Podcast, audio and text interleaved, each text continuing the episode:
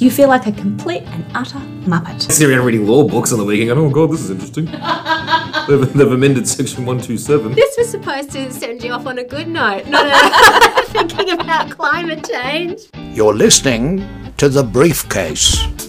Hello and welcome to the show. It is 24 August 2023. I'm Sarah and I am your host. And hey, I have some exciting news.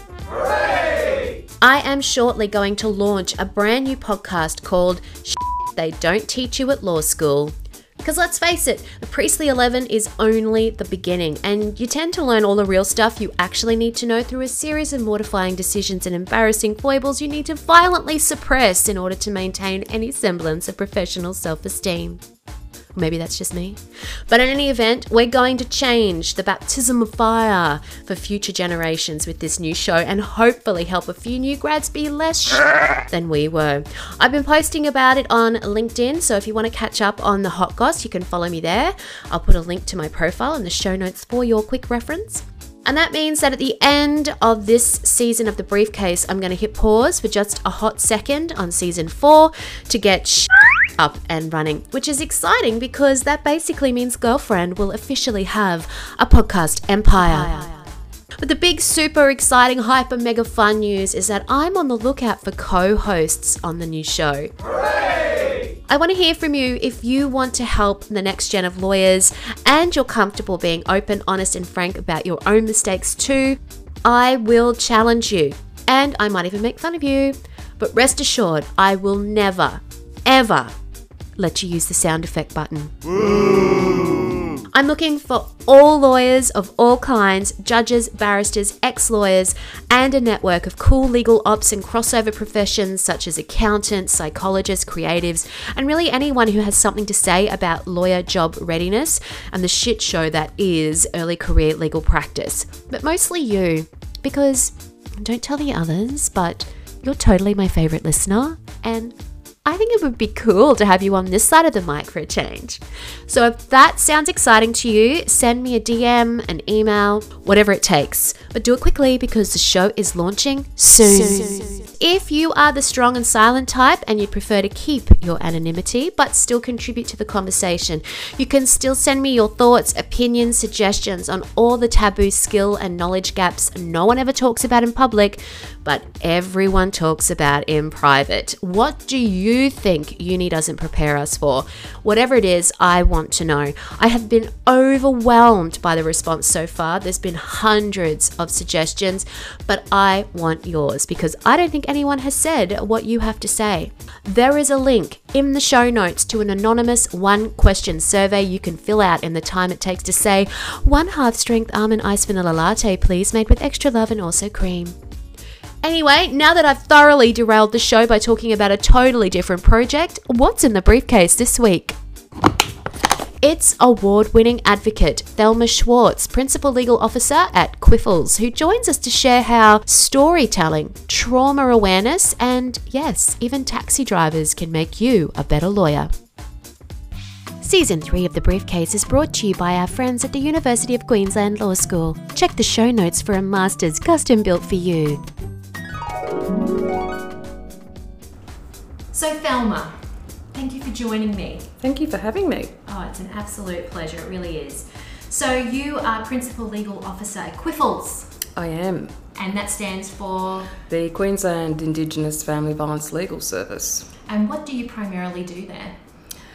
I wear a number of different hats. So I'm responsible for overseeing our legal practice, which is a state practice having offices in Cairns, Townsville, Rockhampton, Mount Isa, Bamaga, Thursday Island, Brisbane, to name a few. And our head office is based in Cairns. So that is in you know recognition and at the direction of our board, who were very minded that you know as a regional remote service provider, we needed to stay close to the heart of our business, which is in regional remote Queensland.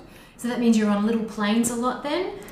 Yes, definitely. When I've been on circuits with my teams, um, yes, the little planes, quite familiar with little planes in Cape, the little planes out in the Torres as well, you know, when you're island hopping, going between um, the regions when we're going out into community. route, you know, flying Yeah, of course. because it's more convenient. Um, you don't face the issues of you know breakdown in the middle of whoop whoop. And given a shortage of lawyers that all businesses in Queensland are experiencing, it doesn't matter if you're a legal assistance provider or not, it's hard to find experienced lawyers. I'm stepping into supervising frontline service delivery as well. So I'm supervising my Rockhampton, Mount Isa, and Cairns offices at the moment across the state. So, and then running projects. So we've got a number of different projects. And a big part of my, my back end role, besides business management, is strategic policy. So quite a fair bit um, that that you, you do in a day.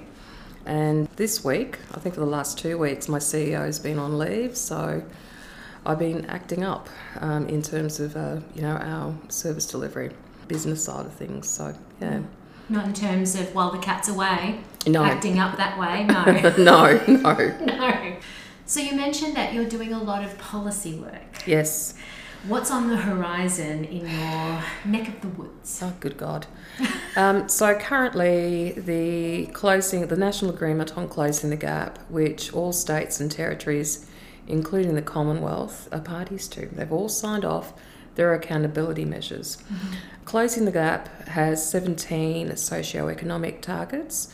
Four of those are specifically related to justice. So targets 10 and 11 relate to adult and youth imprisonment and seeing reductions in the overrepresentations of adults and youth in jails and detention facilities by 2031. Mm-hmm. Target 12 relates to the overrepresentation of Aboriginal and Torres Strait Islander children and young people in the out of home care system. We're wanting to achieve a 45% reduction by 2031. And most importantly, for my line of work, in domestic and family violence is target 13 and seeing a reduction of violence against Aboriginal and Torres Strait Islander women and children mm. by 50% as we progress to zero by 2031. So these justice targets are now being driven across each state and territory through the Justice Policy Partnership. And the work that I'm doing here in Queensland is behind the scenes with the Justice Policy Partnership Cross Agency Working Group in conjunction with government. So you've got the First Nations Justice Office here in Queensland, all re- relevant government agencies, and the Coalition of Peak members, Aboriginal community controlled um, bodies, looking to see how we actually build reform that will actually affect reductions in young people mm. and adults in prison by 2031. Yeah, How do you do that? That's correct. How do we do that when we see continuously and coming into an election next year? We know that there is always a tough on crime approach. Mm. We see in the newspapers daily the reporting of youth crime out of control mm. and a lack of an appropriate response, um, you know, through the media lens of government. We see government announcing we're building more prisons and detention centres. Now, how is that going to see a, o- uh, a reduction in mm. overrepresentation? I'm tired of feeding the system. Mm. We spend a lot of our money on tertiary responses, mm. but we don't spend a lot of time in early intervention. So, early intervention and prevention, when we're looking at the transformation of the system here in Queensland, particularly, we're focusing on behaviours.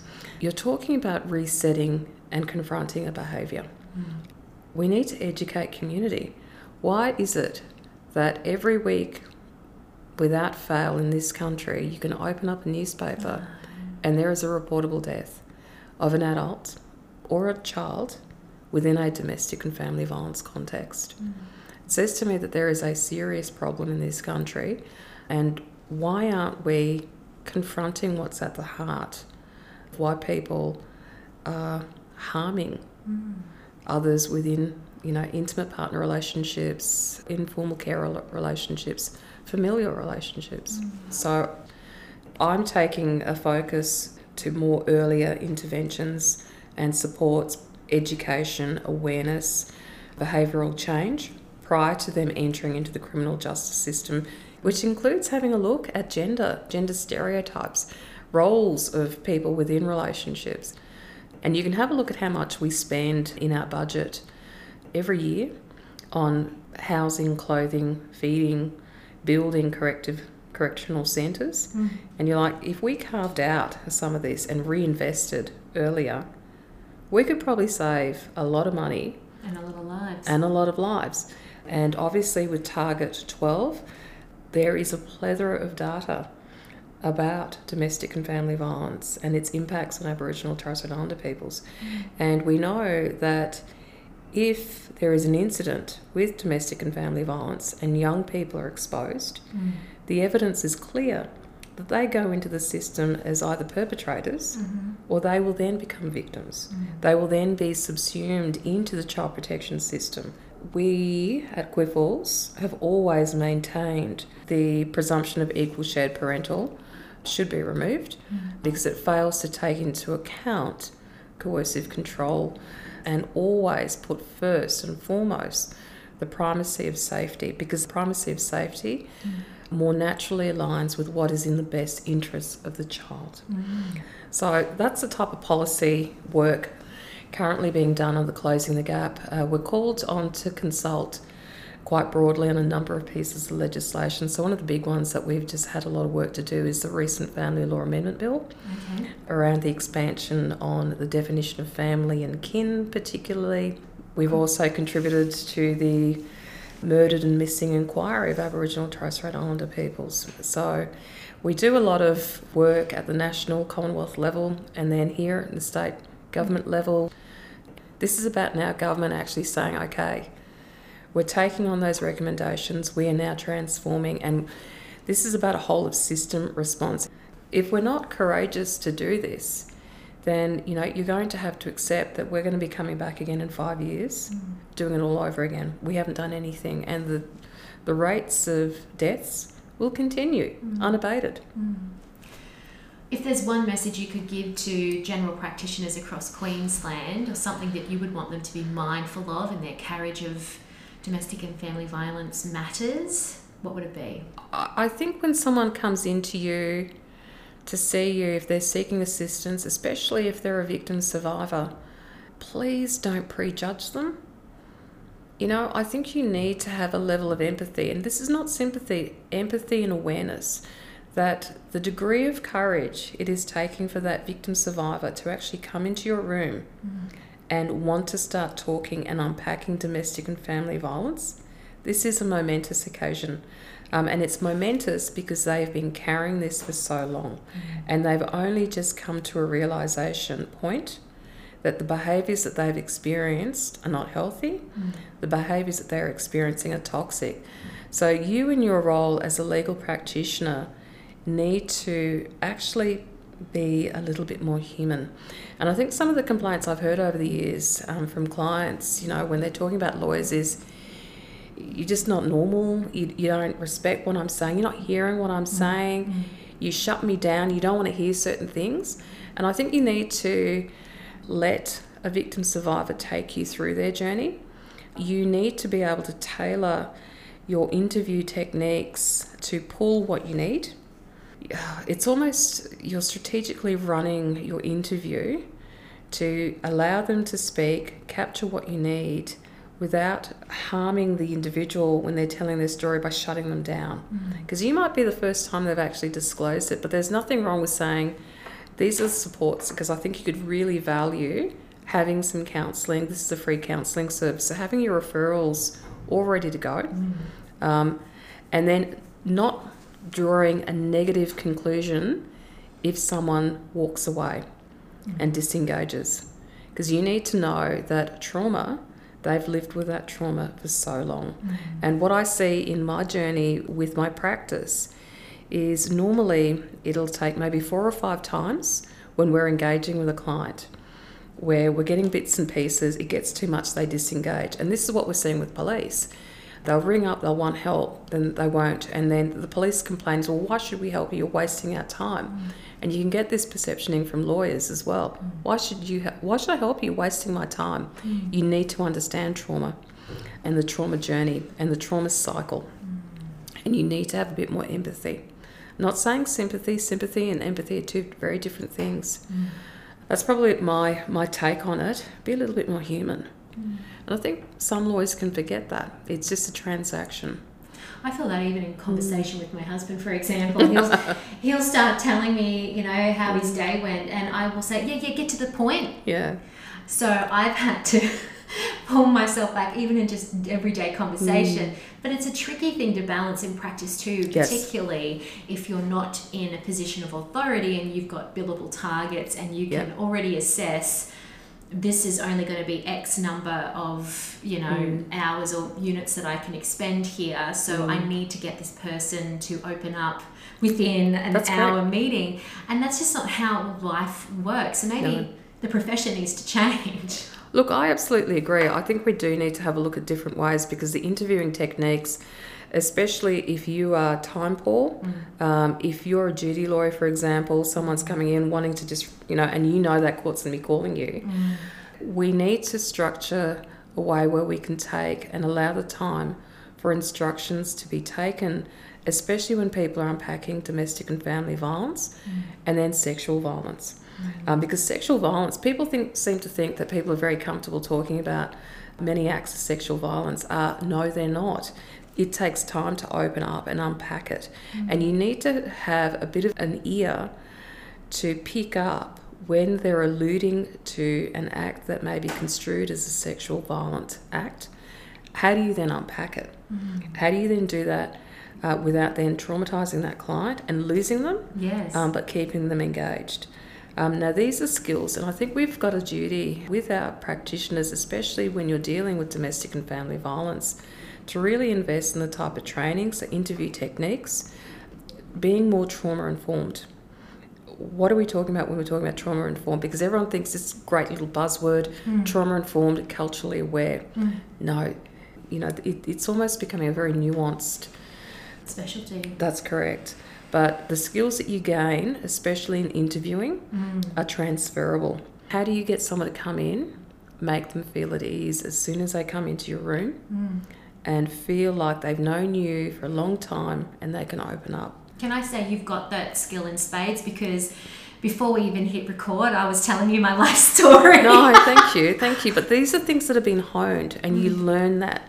So these are the types of things I think as a profession. Mm. How do we then pass that skilling on mm. to get people very comfortable, especially when they're working with vulnerable people, to make someone feel comfortable when they're coming in? And I think it's a skill that you can then use mm. if you're in commercial practice, wherever you are. Absolutely. It's like you need to become um, a bit of a storyteller and a capturer, someone who captures those stories. Mm-hmm. But you've got to, I know there are time pressures, you can do it. Mm. You can do it. Mm. And I think my messaging would be you're continually learning, you're honing your skills. Everywhere I go, I'm picking up something. I'll meet. It doesn't matter. Taxi drivers are fantastic. I'm always meeting, and it's like that. I like the way you just did that.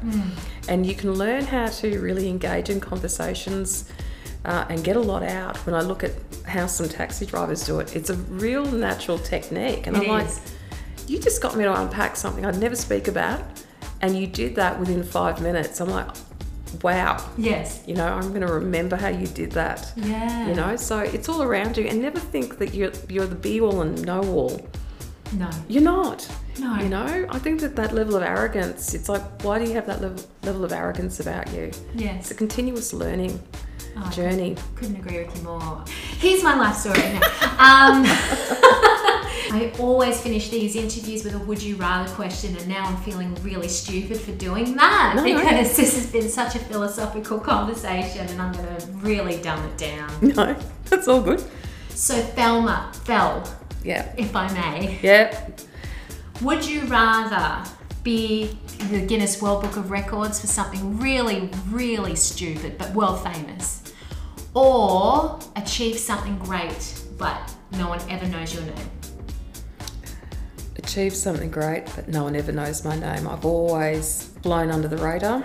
I'd rather have anonymity, very private. Mm. So, you know, when you're younger, God, you know, I was one of that crew down at the pub. Every social event I was there. Oh God, But- I couldn't think of anything worse yeah, I know, point. but yeah, that's my answer to that one. I somewhat suspected that would be your answer. Yeah. thank you so much. no, thank you. your Thank you. Look, I hope your listeners get something out of it. It's a bit different. Well, that's all we've got time for this week on The Briefcase. It's time to close her up. See you next time. I'm Sarah Kraal, and this is The Briefcase.